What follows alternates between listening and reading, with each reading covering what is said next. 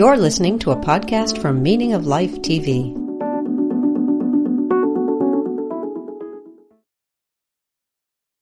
Hi, I'm Robert Wright. I run the Non-Zero Foundation, which produces all the shows on Blogging Heads TV and Meaning of Life TV. We host a variety of voices, some of them pretty unorthodox, and we encourage dialogue that is sharp but civil. We think fostering constructive conversation is especially important now that America and the world are looking kind of fragile. If you agree that our mission is important, I hope you'll consider helping us shoulder the cost. You can do that by becoming one of our cherished patrons at patreon.com slash nonzero foundation. That's N-O-N-Z-E-R-O F-O-U-N-D-A-T-I-O-N. Thanks. We need your help, and we deeply appreciate it. Crispin Sartwell, good to see you. Good to see you, Dan. Um, welcome to everyone in the Sophia audience, blogging heads, .tv, meaning of life .tv. Um, this is the Sophia program. I'm Daniel Kaufman, your host. I'm a professor of philosophy at Missouri State University. I'm joined uh, by Crispin Sartwell, associate professor of philosophy at Dickinson College. Um, and uh, Crispin. Um, Wait, let me put in my earpieces. Just that's fine. I see. I have this. I have this very fancy thing. Okay, I'm coming. Okay. oh, look, you got a mic, man. Yeah, I've got the whole, and it's Nice. directional, so it doesn't pick up noise from from the from you. So that's why I don't have to wear headphones. Um. All right, so we Crispin and I, um, aside from our famous legendary friendship, um, uh, we, we follow each other on Twitter. we follow each other on Twitter, and um, It's scary. It's Every scary now and then- ways. every now and then we'll get into little exchanges over things. You know, Crispin will post something and I'll comment on it, or I'll post something and he'll say something. And this time around, um, it was something to do. I don't remember how it started, but it was something that somebody did something with regard to standpoint epistemology or standpoint theory, and I had a bunch of things to say about it, and Crispin had a bunch of things to say about it, and I said, "Hey, why don't we?" do something on this. Um, Crispin tends to be view it favorably, standpoint theory. I tend to not view it favorably. I wrote a little essay summarizing my my objections to it, and I invited Crispin. I said, "Look, you know, why don't we why don't we talk about this?" So that's what we're here to do. We're here to talk about standpoint theory, standpoint epistemology, um, as it's sometimes called. Um, now, Crispin, yeah, go ahead, please. Anything you want. Okay, I, I, I just want to. I'm going to say one thing here, um, and I think this matters more from one of the standpoints that we're going to articulate than uh, another. Uh, we, I, but standpoint epistemology would suggest that we should acknowledge who we are right here.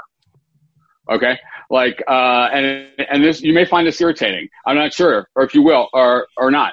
But like, it's it's going to be okay, so this is a discourse that emerges from feminist theory and critical race theory. Um, and we are two white guys, similar backgrounds, really, in a lot of ways, uh, somewhat different ages and things. Um, and that might make a difference, okay?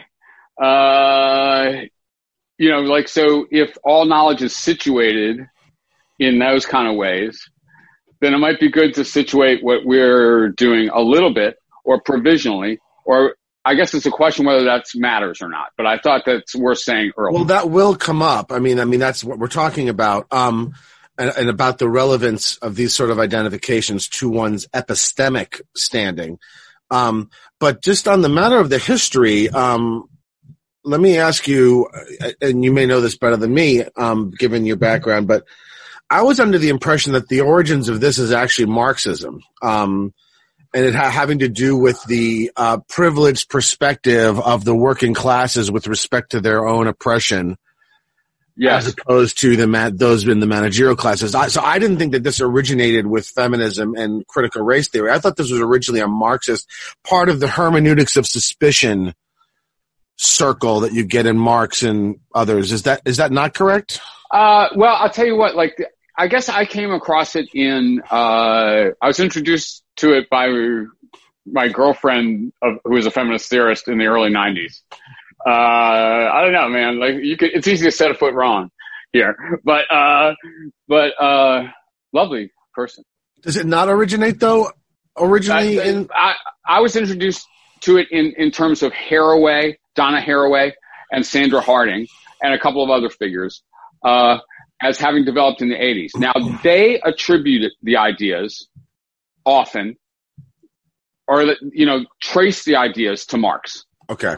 and to Hegel, uh, the, the master slave dialectic in Hegel, which runs a kind of similar structure or whatever. Right. I think, you know, but in terms of like calling something standpoint epistemology and trying to develop it as a kind of distinctive track, track within the academic discourse, I think it's feminism in the 80s where, where that comes to be named. But yeah, Yeah. they attribute it to kind of Marxist theory and it is definitely connected to, um, yeah, to the standpoint of the proletariat in relation to capitalism Yeah. As Marx conceived that or whatever. Yeah. Yeah. I thought I thought that it went back to Marx because it originates as a kind of a critique or in reaction to the Enlightenment conception of sort of objectivity or neutrality or epistemic the epistemic norms of the Enlightenment. I thought it was sort of a, re, a reaction against. Um, saying no, that's bullshit. There's no disinterested rational stance. Everybody's coming from a position, and that Yes. affects your epistemic standing, and so on and so forth. And now Yeah. it's just a matter of working the details out of how exactly it affects your stand, epistemic standing and all of that. Right. Um, and if you want to read it that uh, from a certain strand of Marxism for sure. yeah, yeah. That, no, and that I don't. antedates, yeah. Yeah, no, no, and I don't. Let me let me immediately distance myself. I am not evoking some kind of, you know, this kind of Jordan Peterson uh, cultural Marxism. That's not my. That's not the point of this. Is not to slur it. Um, No, um, I have plenty. I just want to. I just wanted to know where I, I was under the impression it originated in the Marxist critique of this idea of neutral reason or disinterested um, uh, epistemic disinterestedness that comes out of the Enlightenment and that imagines a kind of an idealized epistemic subject. Yes, but note if we, Mark, for, with regard to Marx himself, he, he himself makes all these kinds of scientific claims for his own economics and so on, right? Yeah. Like, in other words, he, he definitely doesn't develop any kind of systematic standpoint or, and, and really he's pretty embedded in the Enlightenment, Yeah, fair enough. though, though he yields resources for a critique, right? Yeah. Like, uh, of privileged standpoints and stuff. But I I- just- that's a, know, yeah. Leiter, Brian Leiter has this this this this paper on the hermeneutics of suspicion where he talks about Marx and Freud and and I think who's the Yeah. third? Is it Lyotard? Nietzsche. Is uh, Nietzsche, I'm or- sorry, Nietzsche. Nietzsche. Yeah. Nietzsche. Yeah, Um, yeah. And I was under the impression that this represents the beginning, provides the conceptual ingredients that then make for this sort of strong standpoint epistemology. But if I'm wrong about that, I'm happy to drop it. Um, I I think a lot of strands are running into it. It's a pretty complex story. Like I say, as a named tendency within like epistemological theory and so- philosophy of science, uh, I ran, at least I ran into it as a feminist thing, attributing it to Marx partly. Yeah. Or- or certainly to today, certainly today, Yeah. it's evoked primarily in fem- feminist context and Yes. in race-oriented context. Yes. And, and, and so that's what we're going to be primarily talking about. Um, Yeah. in terms of, um, our obligatory self-identifications, um, so, you know, this is part of, this is worth sort of part of maybe talking about for a second, you know, um, I- under, you know, I, I guess one thing I would ask, and this actually is not in the criticisms I sent you and the objections I sent you, but this is something I would ask and sort of like, you know, what determines these identifications? So you just identified us. Yes. Now, if I reject that identification, Yes. what is the basis of settling a dispute between us? If, if, uh, if, uh, if, uh, if someone I'm arguing with about, let's say, racism, and let's say that person is black or Hispanic or belong, and they identify me as white, and I reject that Mhm. characterization. I say Yes. no, I'm not, no, no, no, I'm not. Right? Is that Are you supposed to saying be that? An, is that supposed to be an empirical matter? I'm just curious because it sounds to me Uh, like a power yeah. game from the beginning. From from step one, it's a positioning exercise because I could turn around and say, you know, it's funny you call me white. I wasn't. We weren't white enough for the Germans. Right, I Um, understand. The, the Germans And like I gassed said, my I entire a- family for not being white. so, so I what do you I- mean I'm white? I have a I have a similar background. Yeah. Okay. So, what Uh, makes us white exactly? I mean, I think this is a complex story, and I think you can introduce ambiguities and vagueness, and a lot of times this kind of discourse loses the rough edges and things like this. But I do think that you and me walking down the streets of American City, American City, are easily identified as white. I think we've been treated as white throughout our lives. Okay. Uh, I don't know if you agree with that. I mean, and I don't know what that means exactly. Like, it's going to have to be a hard, long story about what that means. But I think that it's a social reality in the sense that it's about how we are regarded. And it comes to be a part of how we regard ourselves, whether conscious or unconscious, in all sorts of ways. Like these are central social categories. They're in circulation. It's the same with our genders, man. Uh, like we are easily identified as men, and this means all kinds of stuff. And like I can reject that, but I'm going to have to really work at shifting my reception you, you, as don't a need, man. you, need- you don't need to work at all. All you need to do is self-identify as trans, and you can now spend the rest of your life uh, brutalizing other people on social media for misgendering you, right? Um, and you can get people fired from their jobs, and you can, um, you know, listen. Uh, you've had this Yeah. done to you along a different access, right? I mean. I guess a part of me is really Well- very surprised that you're a fan of this sort of thing, given that it seems to me you've been a target within the orbit of this sort of um, uh, no, that's true. discourse. Um, that, that, that that's quite true, and I feel kind of misunderstood in some ways about that because I have all these sympathies uh, with with all these moves. Okay, but I, I get I tend to get really upset when people are trying to shut other people up or whatever, or uh, no matter what position they're taking, Right, basically. right. But yeah, Let's not be. And I'm trying. I'm. I want to not flail around because this is the sort of thing I can react to everything, and we can go off on every tangent. right. Exactly. I just did want to register that I guess I am going to resist a little bit this idea that somehow it's just sort of, uh, you know, these categorizations that we should be put into are just sort of obvious. And I'm curious about who curates these Yeah. assignments. You know, if you There- asked me, look, a lot of the benefits supposedly of me being white, let's say, right? In a Yeah. place like Springfield, Missouri, aren't that op- uh, aren't that apparent to me? Because in Springfield, Missouri, it's not just about being white; it's about being Christian, right? Um, and you know, my daughter suffered a lot of the kind of discrimination that you would normally assign Yeah. to minorities yes, because I was. I, we're white, yeah. but we're not Christian, right? I And was we're in the raised in like I was trying to raise Jewish kids in Nashville and uh, Tuscaloosa there for a while, things like that. Uh, maybe a similar experience.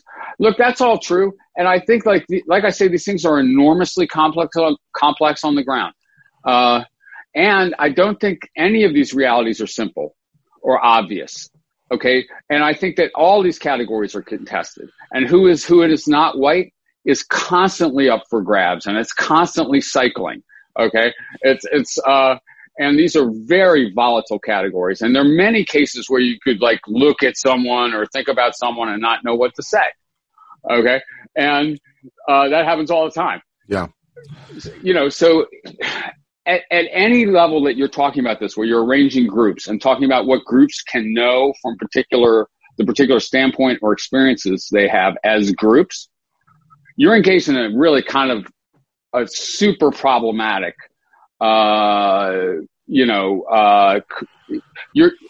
I, I guess to make this point, like I'm, I'm going to operate with the g- race and gender categories that are seemingly current or something like this, but I gotta like want to always use them uh, in a way like that that acknowledges how problematic they are and how historically volatile they are uh, and stuff like that. But I'm going to insist on on some kind of white privilege.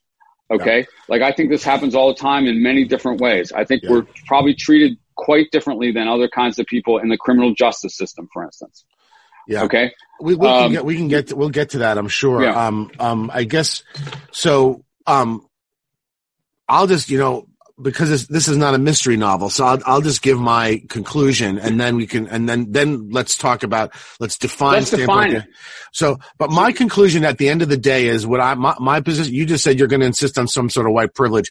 I'm going to insist that any talk of privilege or standpoints is only credible and intelligible at the level of the individual. That it makes no sense whatsoever at the group level, and I think I'm going to demonstrate that. Okay. I think I'm going to okay. demonstrate that. Let's put it this way. I don't believe that there is any meaningful sense in which a, a, a, coal miner in Appalachia is privileged relative to a black student at Yale. Okay. I just don't. And I'll, I'll argue it. I mean, I'll argue it at, on the detailed level, including criminal justice. I will argue it. So, um, um, um, okay, but, but let's but maybe, get to that point. Let's get to that point. All right. So yeah, should we? Let's. What standpoint? What standpoint theory? So what standpoint theory? Yeah. Okay, I have a quote from Rebecca Kukla, who publishes a lot in this area, and you can add or subtract to it as you like. But this is what I'm gonna. I'm just gonna. What I was working with in the essay. So quote. I'm quoting now. Um, and I'll have a link to the article in the uh, in the in the in the uh, link section. Quote most standpoint theorists have insisted upon two claims. One, that some contingent features of knowers can give them not only different but better or more objective knowledge than others have. And two, that social positions of marginalization and structural disadvantage, such as those inhabited by women, African Americans, of the working class, yield epistemological advantages giving those who occupy them the potential to see truths that are inaccessible from the point of view of the dominant center. So that's the definition I was working with in the essay. Are, do you want to add or subtract anything from that? I'm pretty comfortable with that. Like I say, the, the sources I originally had for this are Sandra Harding and Donna Haraway. And I think that's basically, you know, with maybe some refinements and some uh, differences of terminology, basically the idea. Absolutely. Okay. It's, it's, it's, it's a it's kind of it's a nicely ironic reversal of privilege, if there's any such thing as privilege, group privilege, right? right? Uh, by saying like it's actually the subaltern side of this. This is why it's kind of Hegelian dialectic is potentially in play. This kind of stuff. Uh, uh, that's privileged. It's the uh, it's the culturally or economically underprivileged who uh, are epistemically privileged by this standpoint. Okay. All right. Yeah. So that's the claim. And as I said in the, um, in the piece, and I don't know whether you're going to want to make any hay of this, but as I said in the piece, I'm really not interested in whether sort of we can develop intellectually a purely abstract, uh, clean version of this that can respond to all the objections I might offer. What I'm really interested in is how this is being deployed in contemporary political discourse. It's being yeah. deployed primarily um, for purposes of discursive positioning, right? And that is, you know, we're being told that we should center these these voices, and yes. we should we should quiet these other voices, right? So yes. the, the traditionally dominant should shut up, and the traditionally oppressed should talk and the reason that we should do that is because the traditionally oppressed have knowledge and epistemic positioning that the dominant don't have. And therefore yes. they're more likely to say true things about these subjects and yes. so on and so forth. That, do you accept that that's the sort of way this is being used? Yes. Now, I, I as you're not really maybe that interested in articulating the most ideal version of this. Go ahead. I, I'm, I'm not, I'm not that you know, I'm not willing to take responsibility for every application of it, right? You see what I'm saying? Even if I'm representing the point of view at the moment. You yeah, know, but so, you don't, I mean, you don't want to be in a position, you don't want to be in a position in one of these, well, you know, uh, yeah, every time it's been tried, it's been terrible. But don't worry, there's no, a, you know, you no, know, no, we haven't tried the real version yet, right? I mean, you don't want to do that. I think right? there's, I, I, there's important concrete insights that are being applied and could be applied profitably. So you do you defend along its those lines? do you defend Yes. this sort of discursive use of it? Center X voices and quiet these other voices. Yeah, yes. Not not application of it, okay? You know, and I'm not advocating any particular person's firing.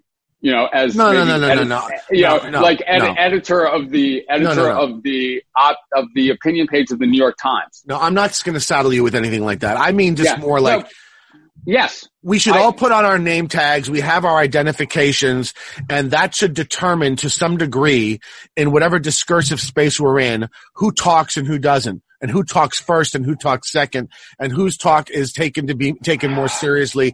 Because that's what this all cashes out into. I don't care if people have some abstract notion of where they stand or whatever. You know, you can think you stand wherever the hell you want. The question is whether if we're having a conversation, yeah, I'm going to be made to listen to you and I'm going to be silenced. That's the question, right? Or my voice Uh, is going to be put secondary to your voice on the grounds of this. Right. I'm not. I, like I said, I'm not personally advocating silencing anybody. Uh, but I, I could be advocating, I, I could understand advocating centralizing or emphasizing or trying to bring forth certain kinds of voices. What does that So, mean for in example- practical terms? Give me an example. Okay, let's try this. Here's here's a problematic example from from both of our points of view, probably. Like here's a tough example I've just been thinking about for a little while, uh, and and this could be used to critique standpoint epistemology, but I think it also uh, shows interesting things about it. The 1619 project at the New York Times. Okay. Uh, or just to some extent what's happening at the New York Times, which I admit is very disturbing uh, in a lot of ways. Okay, uh, within opinion journalism and stuff, let's say, uh, uh, and other matters. Okay, so look, I think it, what if we thought of it this way? We're going to turn over the magazine to black interpretations of the role of slavery in American history. Okay. Now, um, I'm not, again, there might be a false sentence or two in that uh, package or whatever it is. Or you might not like the emphasis, right? Like the, the idea that the basic American, uh, American culture in a way maybe was founded with the, at the beginning of slavery. Now that's an incredibly provocative, and it has been incredible. People have been incredibly provoked by that thesis, or however we want to describe that. The founding was in 1619 with the first importation of slaves, not in You know, you, know you, you, you do know that they're all like backpedaling now and saying that that wasn't the thesis and that the New York Times Yes. has actually gone backwards and erased. I do. That doesn't make you I- suspicious at all? It makes me quite suspicious. I mean, like, I think it's a complicated terrain, but I also think that that is a, it's a provocative and fascinating thesis. And I don't think you're going to get it from Sean Wilentz, right? Well, you're not Uh, going to get it from credible historians. That's the point. I mean, that gets to part of what we're going to talk about. And that is that we're not supposed to think that this sort of racial identity now trumps actual expertise in the subject, right? Actual scholarly expertise in the subject. Because No, scholarly historians have pretty much thoroughly rejected this thesis. there are scholarly historians involved. Not very Uh, many. I the numbers are not good, Crispin. The numbers don't look good. Well, I. I haven't done a statistical analysis. it might break. It might break down by race to some extent, right? Uh, Now that's interesting. yeah. Yeah, now that that would be interesting, right? Yeah, but it So doesn't. I- uh, okay, yeah, I, no, that's true too. Actually, I've seen some black critiques. Glenn. Loury is like part of a whole group of black scholars, All right, historians yes, and stuff who are saying this is this is this is Yes. just this is just ideological history. It's not fair, right. Okay. Anyway, go on. I don't want to get in, in the weeds of that. Go on. right now. I, yeah, and and like I say, maybe I'm not doing my uh, standpoint a lot of good by associating it with this, but I just I was just reading it over the last few days for the first time.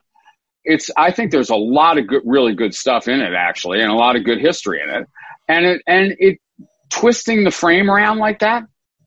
Um, even though you know nothing, no particular fact actually like was that shocking or whatever. Uh, like changing the, the point of view from which we are narrating it changed my sense of it a little bit. And I think that it's, I don't think it's entirely implausible. And I don't think that that's actually quite a factual thesis uh, question. You know, like when, the founding of the country Yeah. is not really an Yeah, empir- yeah, yeah. is not really an empirical question. You're right. No, that's right. And and so I think like that showed it shows the value, but it shows like not the it, it, in some ways it shows the value and it shows the problems that arise. But if you recenter who's giving the narrative, you're liable to change the narrative. Yeah, and definitely like if you're trying to like a room full of men dealing with gender issues. The classic Supreme Court problem before uh, Sandra Day O'Connor or something like this. Like, okay, here's nine guys going to decide on abortion questions or something like this. Now, do they understand what abortion means in the life of a woman? Not yet, man. Not until women can tell their stories and stuff like this, right? And hopefully actually get, sit down on the Supreme Court and maybe tell people about this, you know? Um, like Ginsburg. So like, and it, of course it depends on the issue and all this. I wouldn't trust a, a bunch of white people on race. Like the, you know, the white science on race in the 19th century or in 1950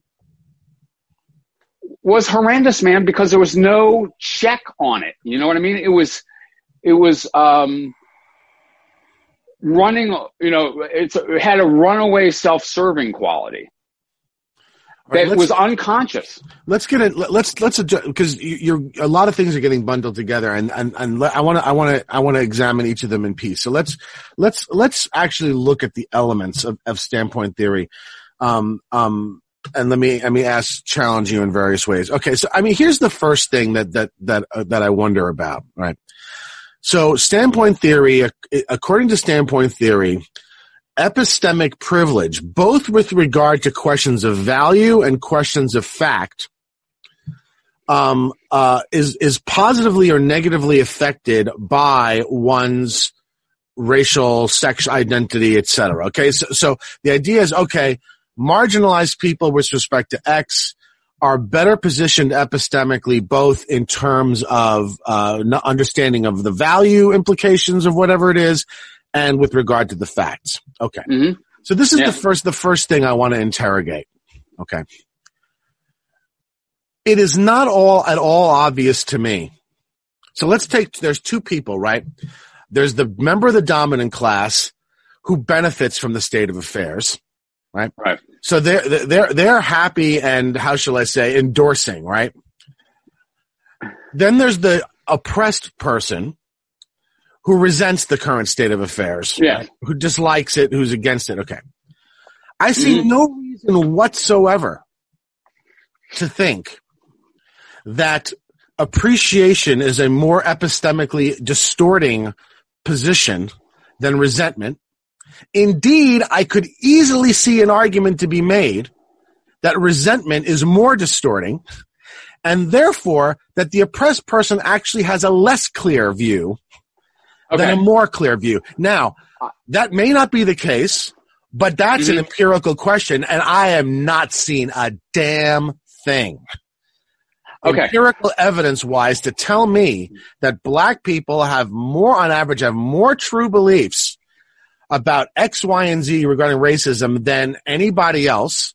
And I would be skeptical that you could even conduct such a study, which tells me Right. The hypothesis is is un is is is is unrefutable. Okay, Okay. it's one of the So- it's, a, it's an ideological proposition. It's not a philosophical one that I can actually engage with in any sort of serious way. Okay, I first of all, I do think American black people know more about American racism than American white people. point. Why Okay, should right, hold on, hold resentment on. be less distorting than Yes, appreciation? Okay. All right. Let me give you an example. Uh, masters in you know enslavers in slavery. Okay. Um, and they express appreciation for slavery. Right? They're benefiting from it. and they defend it Right. and they enjoy it. right. Okay. Now you have Frederick Douglass, who is an enslaved person.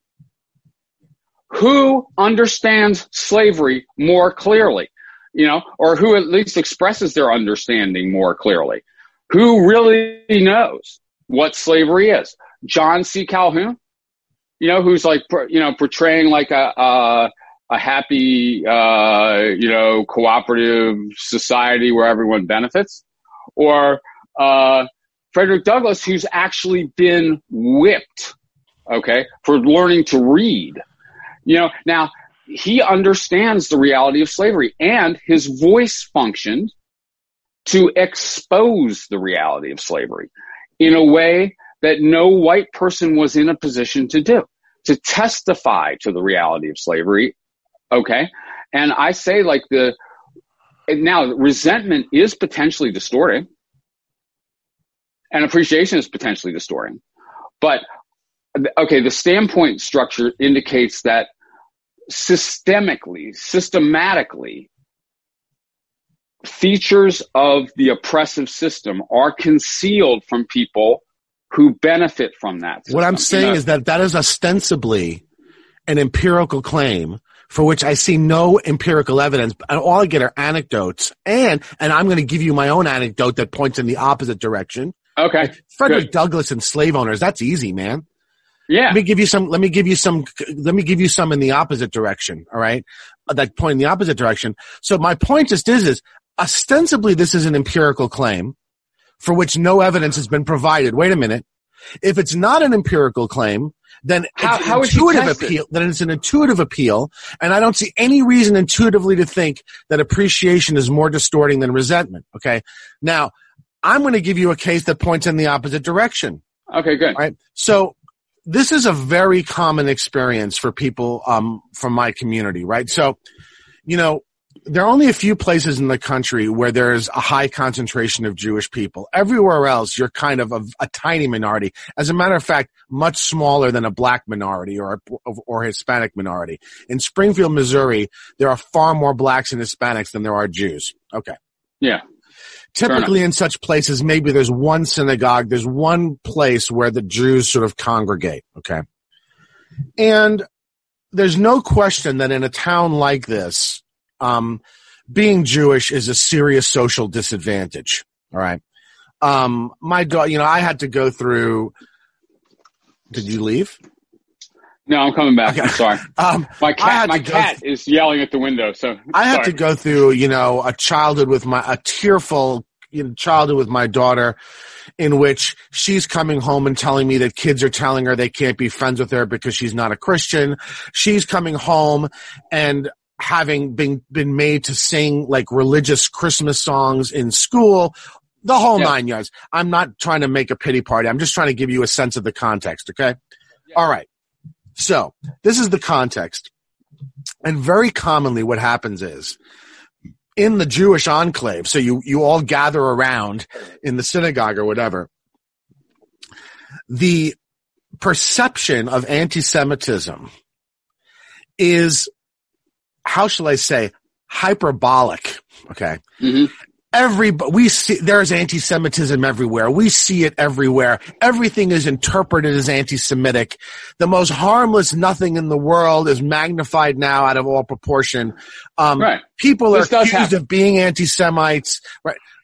I if you asked me hey dan does the average you know sort of mild-mannered uh, uh, presbyterian walking down the street in springfield missouri have a better or worse perception of the amount of actual anti-Semitism in Springfield, Missouri than the people at, at Temple Israel. I, being a member of Temple Israel, will tell you the the Presbyterian guy walking down the street, absolutely 100%. We are seeing anti-Semites under every single fucking bed and in every single closet. And we are Okay, okay. magnifying, we are magnifying every experience out of all proportion, right? And I Okay, would be truthful if I told you that. Yeah, yeah. But Okay. Don't tell me that's not common. All right. Now it is common. And the other thing is though, the way you started that out though, did you know what's what happened to your daughter, for example, did indicate that there might be anti-Semitic s- situations Absolutely, in that culture. but that doesn't mean in, that she in, is in a a- way that the average Presbyterian wouldn't acknowledge at all, right? But it doesn't Like, mean like that doesn't she even a, know. but doesn't mean that she has a clearer view of it.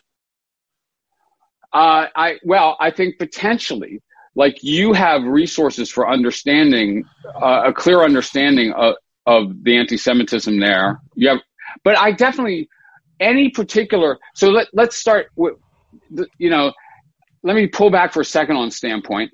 Um, the idea is that all knowledge is from some standpoint. Okay, let's start with that. Like there, there's no unsituated knowledge. Every piece of knowledge is someone's, some group or some individual's uh, piece of knowledge. There's no standpointless perspective. Okay, and so then, and and and a lot of these standpoint epistemologists take themselves to be kinds of objectivists, really, and they're talking about maybe even assembling standpoints as the way to expose the uh, the objective truth because no no single standpoint is entirely trustworthy uh, in this regard because everyone has its you know distortions. You know everyone is well suited to expose some sorts of facts and and actually probably depends on repressing others each standpoint. Now but and so it's potentially almost symmetrical, right? Like different standpoints have different epistemic resources and different epistemic disabilities. And potentially resentment is epistemically disabling, especially at a, at a certain point.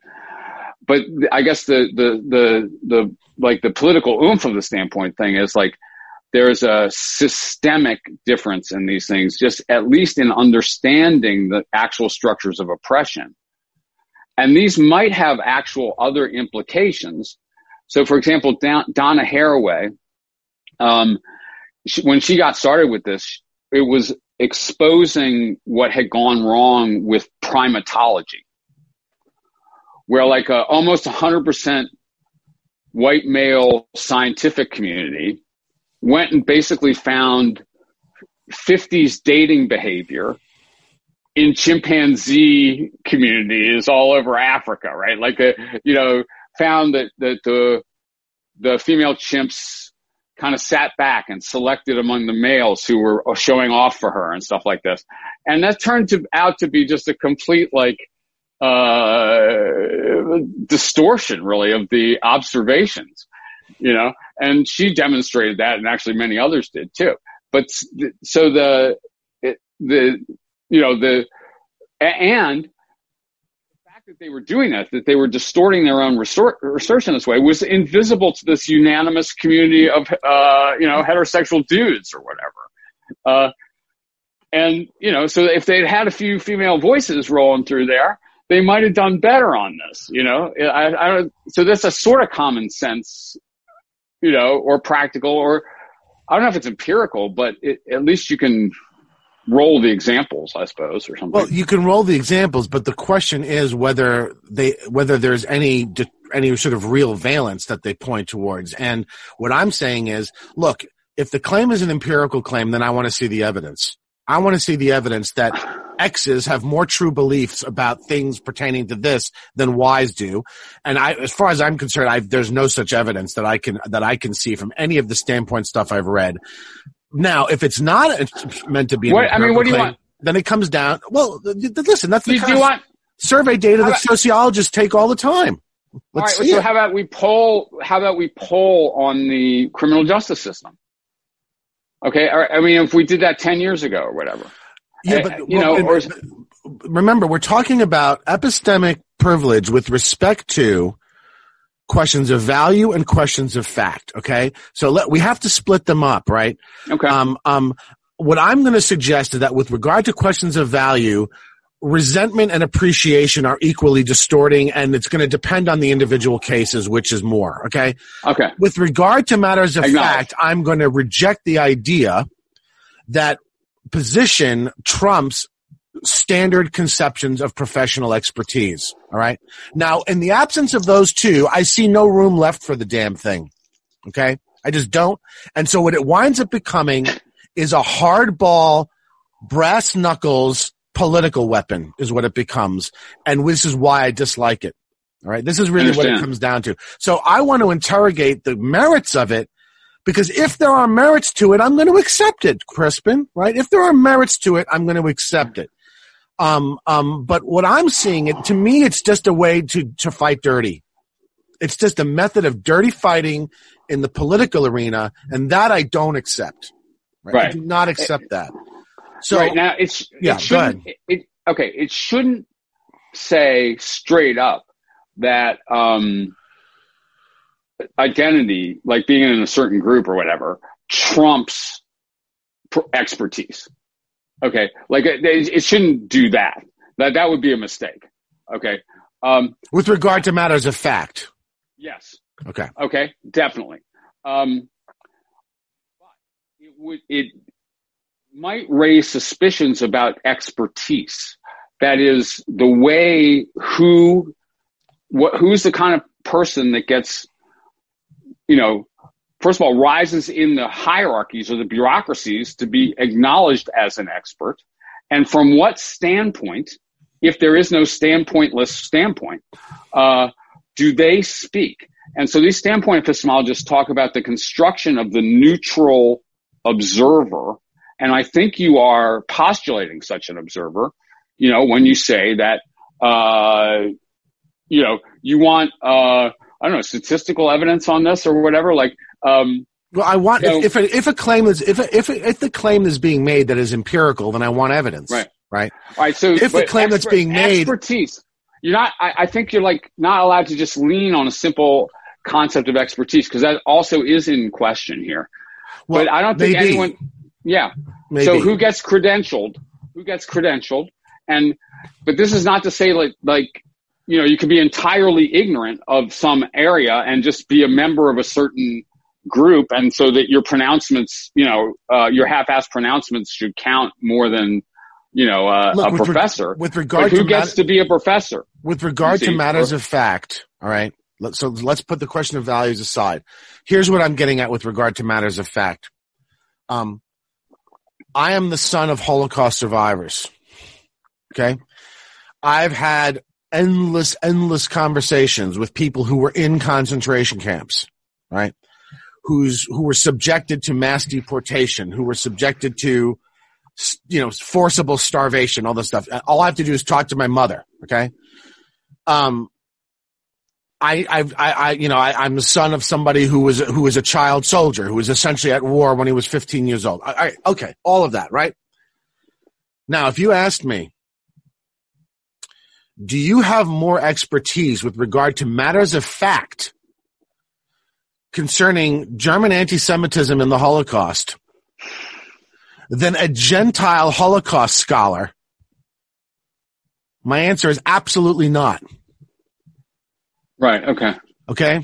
Now, in my opinion, the way I'm seeing standpoint epistemology de- deployed in actual discourse, that is exactly what's being asserted about black people, about LGBT plus QIA, whatever the hell it is, about all of this sort of stuff. I'm seeing exactly that claim made.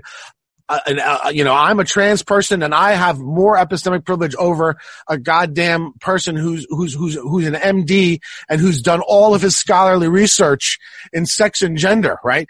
Um, um, to the point to which, you know, we're gonna, you know, the testimony of such people is gonna cause those people to lose their credentials or lose their licenses or no longer be taken seriously in the discourse, right? So, uh, what I'm saying is, I see no reason to think that my standpoint makes me more expert with respect to the relevant matters of fact than someone who is credentialed in the traditional way that we've always been Right. doing for the last freaking several hundred years. All right. So again, right. The, I a don't period, the buy. period of the classical period of racism and sexism, man. And uh, so let me that's say- that's me- fine as a slogan, but it does not respond to the specific point that I just made about Okay, my own me- expertise. Yes. Let, let me try the trans example, just running some, uh, Well, why don't you, you do mine? Can you explain in what sense I know more about the Holocaust than a guy who that's his professional area of research? He's been doing it for 30 years. He's written books. You, you know and, a lot more about what it was like. Really? Than he does, despite the fact that he's got 20 hours of footage, let's say the Shoah documentary of interviewing and doing research and finding documents and going to the damn places, okay? And maybe right. interviewing the Germans who were yeah, involved okay. in it. I don't think that I have better understanding of that either. I don't. You're disintegrating into your background, which is, uh, kind of interesting. But what I'm saying is, I uh, don't uh, think I have more expertise with regard to any of those okay, things. fair enough. All right. Do the yes, trans one if you want. I just didn't want you to avoid my case because I'm saying I don't have standpoint expertise. I'm denying it to myself, Crispin. And I could claim it. I could claim discursive advantage in all sorts of conversations. I do not. Because right. I don't what, believe I have it. What what role do you think Jewish scholars and Jewish voices have had in conveying the reality of the Holocaust? And and preserving it uh, in this, you know, and you know, uh, I think it's awfully central. So I think that's kind of similar, for example, to black voices dealing with slavery in the 1619 project, for example. Now, okay, so here's something that a trans person might see about uh, the doctors who have spent their whole careers on uh, gathering statistics on gender and so on and that Listen, is I'm listening. Yeah. So uh, uh, this is interesting. Like, who has the best point of view on gender? I can sort of see an argument that a trans person uh, has a pretty good standpoint on this. And one, like, so one thing you might point out, a trans person might point out to this doctor, who might not even be conscious of this quite unbelievably, is that the doctor himself has a gender identity. That he is himself speaking from a particular point of view. That his gender identity gives him stakes of all sorts, psychological and even financial, in how the uh, research comes out. It structures at every stage what he notices and what the whole community fails to notice. Uh, so that pretty soon you've got a whole body of objective gender science provided by all, you know, like cisgender people and kind of like emphasizing, for example, the naturalness of the gender binary and the inevitability of it. And hence the, uh, the sort of unnaturalness of the, of its violation and so on.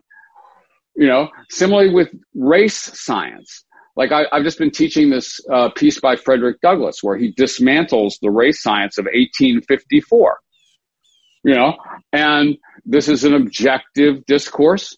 It's, you know, these are trained scholars that are rolling Germany and France with, and England with their theories that there are four or five races and that they have different cranial capacities, different moral proclivities and they think they've just demonstrated this empirically.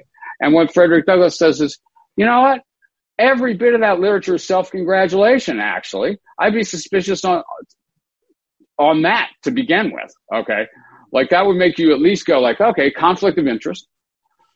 So let's, let's, let's now let's dismantle the research from that point of view, you know, but you're going to have to dismantle the research. It's not enough to go like, you know, I'm black or whatever, and you know, so you're wrong.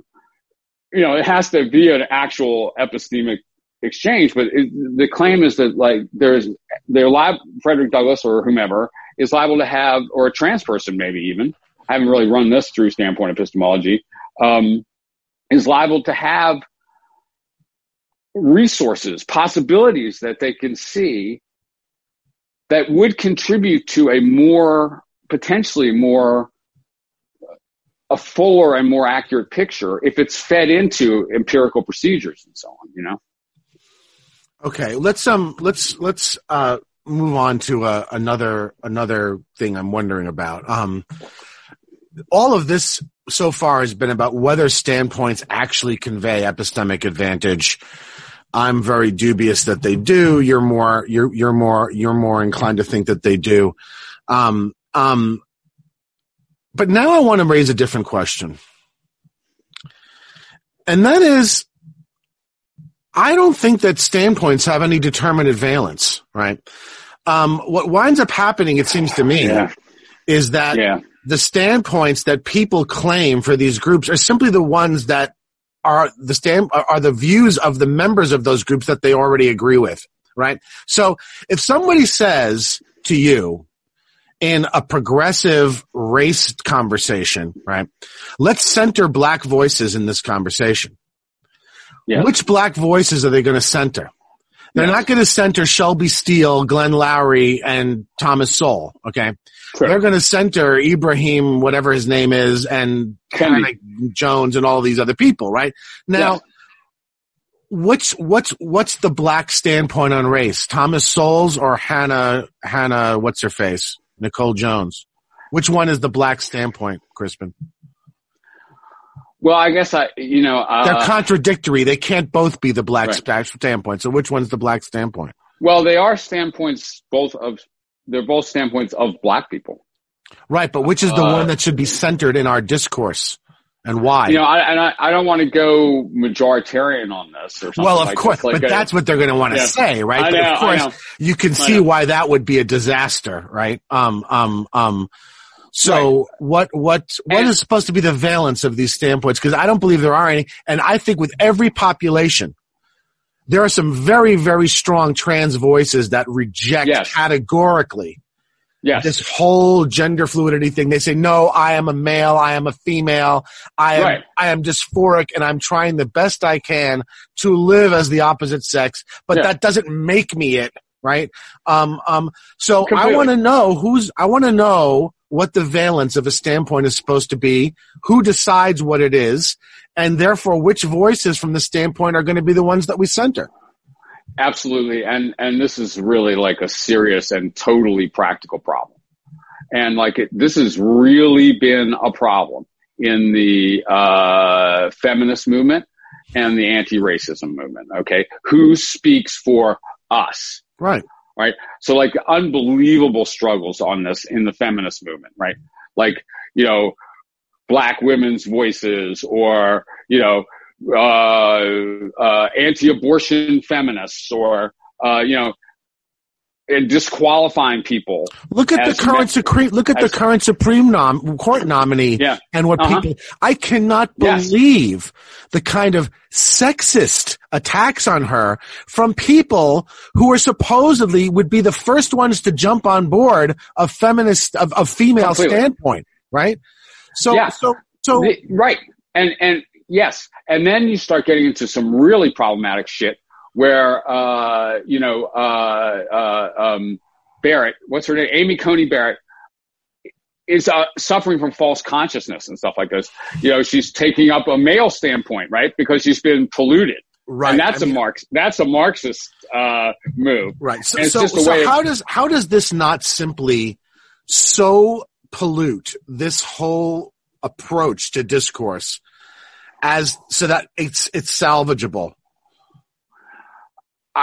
Yes. Okay. So the way I guess I try, How do try you to think of it? Let, let's now talk about an idealization. I'm not going to saddle you with with fixing the world. So tell me how intellectually you could see us preserving the the, the ideas of behind standpoint that you like and overcoming Right. this kind of problem. Right. Okay. So I think that you know, it, you can take it atomist, atomistically in a way, and like in some ways, each individual has their own standpoint, and I think that should be acknowledged. Um, and you know, but then I think you've got to acknowledge that there's some commonality of experience among, to some extent, members of the same community, the same neighborhood, in, in a place where race is as enforced as it has been in the U.S. In the in there's some it, we've got to acknowledge that there is uh, there are commonalities as well as differences, but the, these group identities as enforced socially do shape characteristic styles of individual experience. Like if you grew up in Jim Crow segregation in the South or something like that, you know what I mean? Like you have experience in common with a lot of people. Um, now you may disagree on the interpretation of that experience. And I think that's who counts as in the group and what views or who speaks for the group and stuff like this.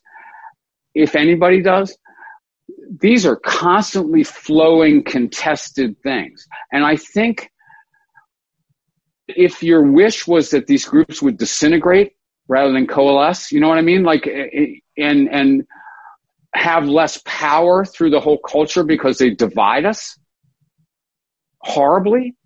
Uh, I think that'd be rational, right? And I, and I think that if you worry that th- things like Standpoint would have the opposite effect, that they'll attempt to or you can't even articulate them because you violate people's. Yes, I mean that's um, listen. My worry, my, my, worry is that that standpoint theory is part of a is part of a bundle of ideas that are contradictory to the basic values of the Enlightenment, and for all of its flaws, I think that that's the only place where any sort of salvation for decent society is going to lie.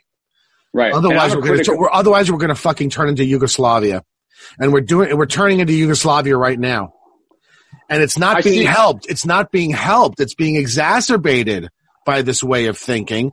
And all that's happened is now that the white people are now doing it too. Okay.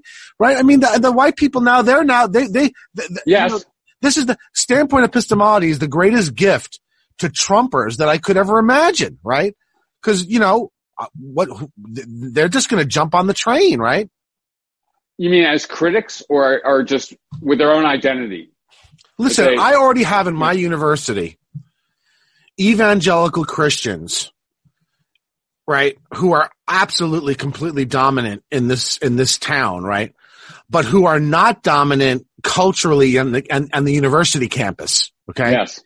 I've already got and have concrete examples of evangelical Christians playing this game in the opposite direction, saying yes. they're being discriminated against, saying they're being disadvantaged in the yes. classroom by liberal professors. We even had a lawsuit, Crispin, okay. where a social work program was trying to make its students do uh, in labs what social workers actually do one of which involved something to do with gay couples uh, accessing social services.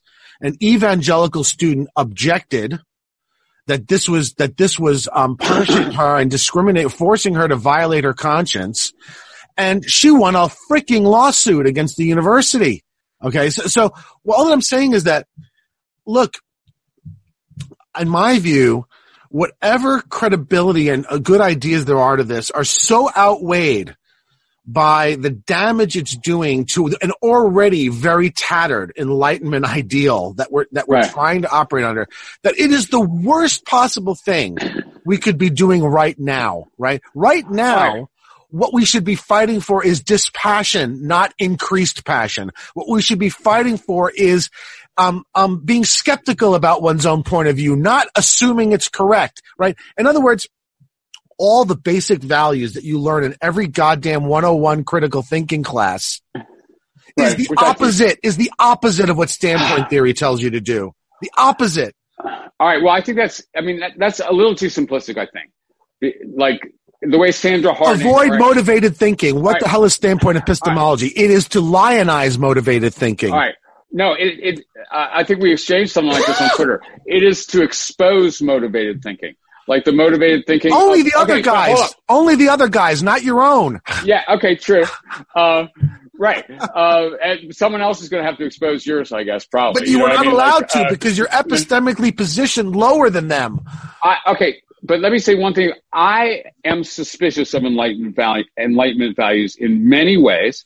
And I do think they have fed in interesting ways an era of racism and sexism we did a, whole dialogue on that. yeah, we did a whole yes, dialogue. And, uh, yeah. Yes, but I also see why you're attracted to him, and and and see why you think it's the last guardian of uh, you know decency too. Because I see, I think that individual rights concept, for example, uh, is is got to be centralized in a lot of ways. But anyway, yeah. Um, but there is a profound or like a very pointed attack on the Enlightenment in, if we want to think about it this way, in standpoint epistemology.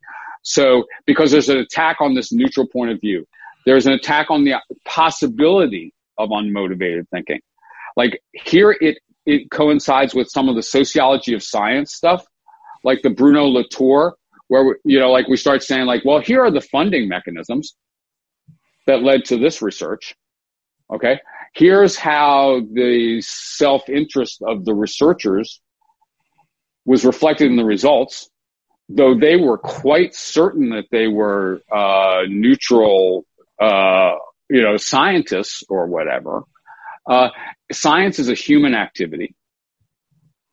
Okay, and and you know, uh, knowledge is a like I said earlier, like always somebody's knowledge. Now we can start arguing about what role group identities play in that. And it might be, you know, too much in some way. I mean, it's too much right now, I think, in some ways. Like I think you, I think it's also listen. I listed a bunch of things that I think are characteristic of our current times. All of which it seems to me the only possible solution to is something alike enlightenment values, and of which standpoint is the worst thing you could do. So let me just list them, okay? We're currently char- characterized by polarization, loss of faith in institutions, and especially those that confer or involve expertise and authority, right? We no longer believe experts, right? Why? Partly because I, they've politically compromised themselves by taking these kinds of stands, right? Well, I think we bet we better be suspicious of so-called experts. I mean, I'm going the other way on this one, man. So you like, think I'm not, I'm not taking the Harvard faculty and going like, uh huh. Whatever you say, man. But uh, but wait a uh, minute. But the yeah. opposite. But what's the op? I mean, the problem is is that we've swung in the opposite direction, right? So that, to where now, now people aren't don't trust don't don't trust medical experts, right? Because you know they they came out and said, yeah, you know, uh, uh you know, it's fine to spread coronavirus so long as you're doing it for a politically uh, viable cause, right? Otherwise, remember they signed all these yeah. these, these they signed a letter. On the protest. Yeah. All right. Well, and, but that's only one reason why we're doubting medical experts because our, a lot of them are trying to serve Trump or, uh, you know, or compromise with uh, Trump's views on the virus or something. Uh, there's all kinds of reasons, but that's typical, you know, of experts. They're motivated, man, uh, and they're human and yeah, they have the, a particular standpoint, and they're bright, and there might be white guys. You know, the point is, what is it, if you're writing in the '80s? Yeah, but Chris, but the point is, the point is, what is it that you are endeavoring, or what is the ideal you're striving towards? Not what is the one you accomplish, because you don't accomplish any ideal. The question is, what are you striving towards, right? And it seems to me that a time in a time of polarization, in a time of mutual antipathy, in a time when nobody trusts each other and nobody trusts any authorities or experts, one should be aiming at greater objectivity, greater dispassion, more self-doubt, not less. Okay. Yes. And what st- everything that standpoint theory tells us to do is the opposite of those things. I, I disagree with that, though. Uh, like if you wanted to sort of get a standpoint idea, my position should be privileged be, over the other guys. That's what it is. Now, okay, if you wanted to get like an overall epistemic sort of standpoint ideal, it's people from many standpoints having input into how we're interpreting the data or how the basic categories are being articulated at, that we bring to the data and stuff like this. Like it would be a dialogic model where yeah. different standpoints are in dialogue and acknowledging each other's strengths and each other's disabilities or something like that. Now, it's not really, it's not being used that way right now, usually. Although there are, you know, there's a lot of talk about dialogue and, and bringing people together to speak or whatever. Uh, but I don't think that, um, it, it's not that kind of irrationalism, I guess. I don't think. Uh, it's, I mean, in, in Harding's mode or Haraway's mode, they're trying to reconstruct, they think of themselves as realists about the world, and they're trying to reconstruct a sort of objectivity by assembling of various standpoints on the same data set uh, yeah, and including articulating the basic concepts that we bring to the uh, set of experiences or something like that. I mean, look, maybe we just just to sort of fundamentally disagree at a bit at a more basic level. But to my mind, if you describe the situation to me as follows, say, look, we're at a time now when when people hate each other's fucking guts, okay, and yeah. and don't trust each other, and yeah. don't trust any neutral, don't trust neutral, so-called neutral parties. Now, what should we do about that? Um, it seems to me my answer would be we should caution people to beware the distorting influence of their own perspective. Yes. What standpoint epistemology instructs us to do is the opposite. It's okay, to identify the distorting influence of the other guy's perspective and to privilege right. one's own perspective. That is exactly the opposite of what I would advise people to do when everybody hates each other. Okay. Can I say what yeah, affected say, on, yeah. yeah. Yeah, can I say what effect it had on me? Sure. Um, it made me much more self-critical. And and I guess now we're in a uh, uh, a moment of white self-criticality and I bet these are not terms that you love, but um, so like like for me,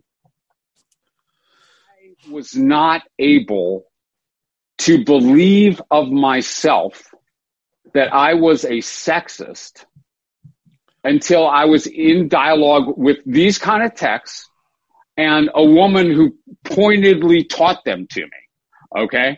Uh, and, um, I since then, I've been seeing the layer upon layers of sexism in my head that I had no idea about really just growing up an American boy in the 70s. You know what like, I mean? Like I didn't have any example. particular. Give me an example. I think the, the way I treated women for much of my life had a lot of like real fucked up gender shit in it. And I think I will never quite understand it all but you know, like just the way I, uh, the way I leered at women for much of my life, you know, just like, I mean, not that I, you know, uh, or just, uh, the way I objectified women, you know what I mean? Like, or just, uh, and the way at times I tr- have treated women. Like I needed to be called on that and I, and I couldn't have provided that for myself and neither could my male friends have provided it for me. Like I wrote my book, Act Like You Know, in the 90s. And I was trying to peel back and understand whether I was a racist. I was a, a, white guy, as I identified socially, I guess, or whatever, in a mostly black city. And I, you know, so the approach I thought I needed to take, and I think I learned a lot this way, was by examining black, what black people had said about white people, including people like Douglass, Zora Neale Hurston, Malcolm X, you know, um, Du Bois, and um, it made me conscious of my social location and my belief set. It made me much more self-critical about many attitudes, even visceral, seemingly in you know involuntary responses I had to black people and stuff like this. Like it's it induced a lot of self-reflection in me. But maybe you're saying it, it induces the opposite of self-reflection in uh, uh, the people whose standpoints are supposedly privileged in this structure. But well, uh, yes, I would say that. And B, I would point out to you that you know, um, if I picked a different group of black intellectuals to have you encounter, um, you would have come to a very different conclusion. I tried to read like comprehensively an African American autobiography and and you know, including because you know Shel- Shelby Steele is going to reject an awful lot of the narrative that you just described. Um, um, um, uh, Thomas Sowell is going to reject a lot of the narrative that you just described. Glenn Loury is going to reject a lot of the narrative that you just described. I'm talking about me. Right. What, what, I'm saying is they're going to reject your your, your self-flagellation um, as as an expression of something that they think would take seriously or think is is, is warranted, right? Um, now, listen, I don't know how much of a racist you were.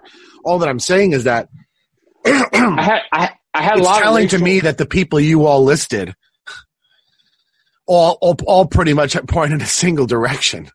No, no. I if you like Zora Neale Hurston's politics. I didn't hear Zora Neale. I didn't hear that one in your list. I'm yeah, sorry. well, I don't know if I said Zora. She was a central figure. Or even Malcolm X's politics are not like straight up leftist or something. At least not until maybe the very last phase. no, Uh, but they're but, but but- look, they're gonna they're all gonna embrace a kind of very strong version of the systemic racism narrative that a lot of of of black um, dissenting thinkers are gonna re- are gonna say is wildly overstated, right? Um, um, um, and I don't have a personal view on this. It's not a major area of interest of mine. All that I'm saying is that I'm not, look, I'm not hearing anything that really, in my view, engages strongly with the sort of the, the relevant, the, the, the various criticisms I've made. I've not heard anything that really overwhelms the point uh, that, that, I find and overwhelms the point regarding the, the equally potentially distorting influences of resentment and, and appreciation. I don't see anything, uh, you know, you agreed, you concurred on the issue of expertise with regard to matters of fact that standpoints don't grant you, grant you anything that necessarily overrides something that one could acquire through the traditional ways of acquiring expertise, and that is scholarly and No, no, I, I, I think there are things that you can acquire from certain standpoints that you can't acquire by expertise. Uh, regarding or- matters or of fact, regarding matters of fact, not Yes, matters of I mean, value, matters on- of fact.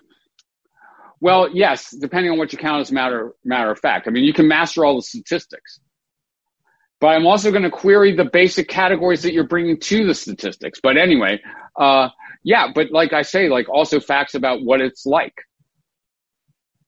one end or another. But I don't know if that's matter of fact or it's not quite a matter of value, or I don't know.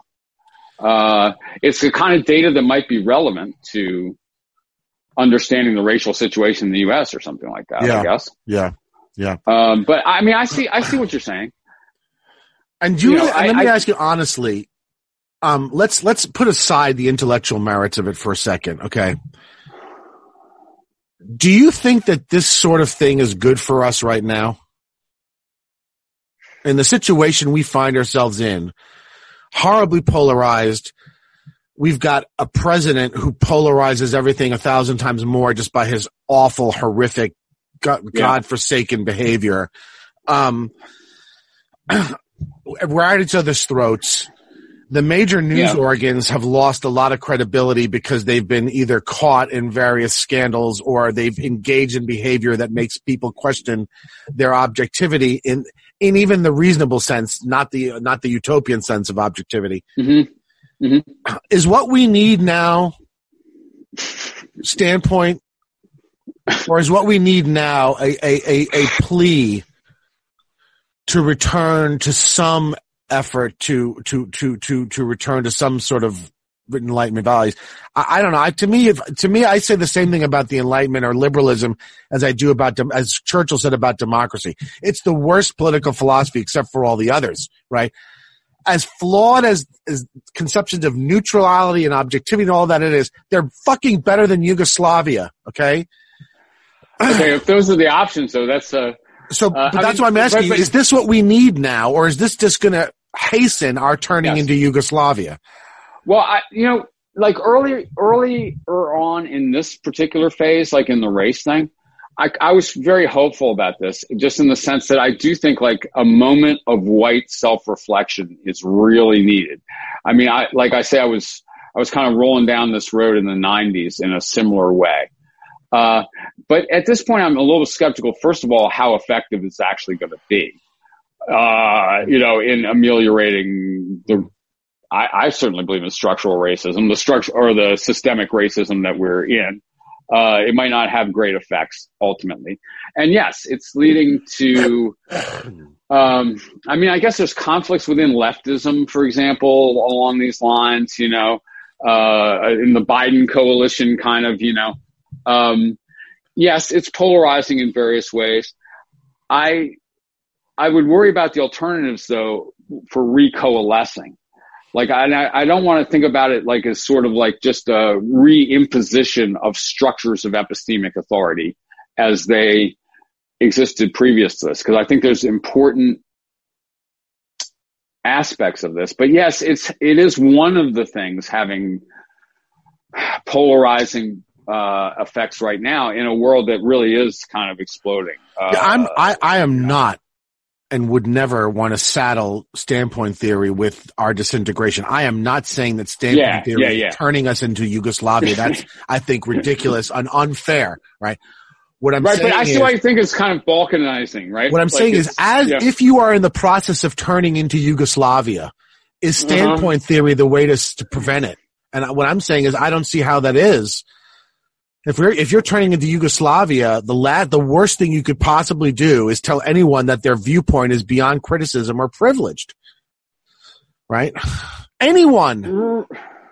Right. Okay. And I don't. I don't want to. Yeah. I. I don't.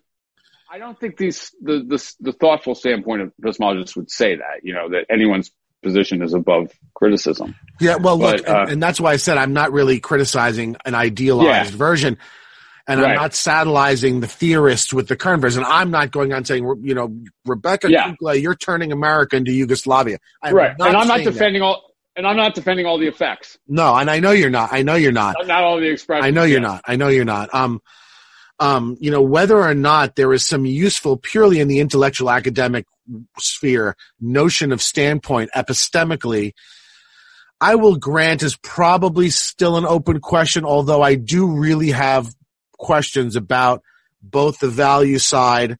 That's the stuff about resentment versus appreciation could just being distorting. And I do have questions on the, on the matter of fact side. But I do think There's it's still an open question because the, some of the examples you give obviously Yeah. are, you know, commonsensical, right? I mean, Yeah, and there's been a lot of work on this, and and there's and there's still work to do. You know, even even giving a coherent sense of what a, a single standpoint is, or a singular or a coherent standpoint is, or, Yeah. or what these groups are. yeah. I mean, But I, I don't think it's, I don't it can't think, be done. I don't think though, right, that it is doing us any good in terms of the way it's being practically deployed on the ground in discursive spaces. Um, um, um, it's just making people even more hostile to each other. I think it's having mixed effects. You know, like, uh, but yes, I, I, I Where- see why you where- say that. I'd love to, if you, if you can point me quickly somewhere where you think it's having a good effect on the ground. Right. I'd I love to hear I- it. Maybe we should finish this up in a way, but I'm, I'm bring it back to the 1619 project. I think it's a good.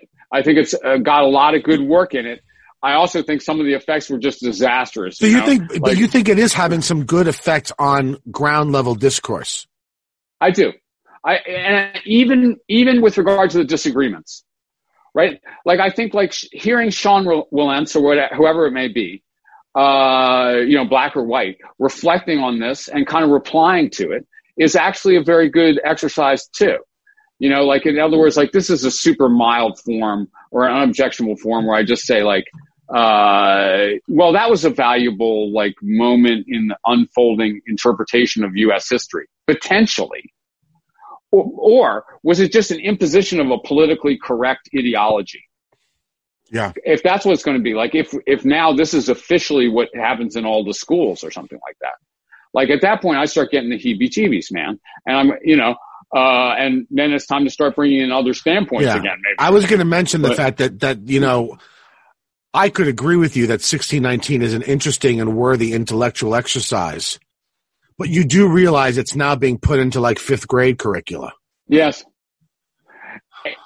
Yeah, I mean, which I think I wouldn't mind my fifth grader being taught it, uh, but I don't want it sort of imposed as a national history curriculum or something like that either. You know, Yeah. and then what? And then, then someone like Wilentz is what discredited.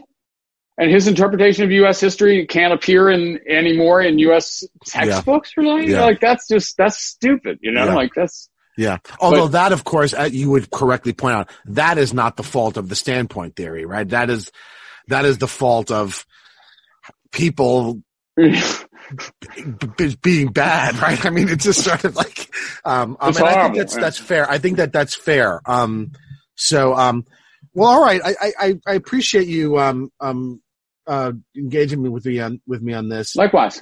Um, and, um, I hope that the rest of your semester, are you guys ending at Thanksgiving or are you going to come Yes. back? We're ending. What about y'all? Um, my school is not, which I think is insane. But since I'm not teaching on campus, it doesn't affect me. My daughter is at Indiana University in Bloomington, and they are ending at Thanksgiving, which I'm Yeah. grateful for. So Yeah, stay healthy. you too. Keep publishing. By the way, I'm going to link, if you don't mind. Crispin's been uh, linking to his uh, video lectures for his online courses um, on Twitter.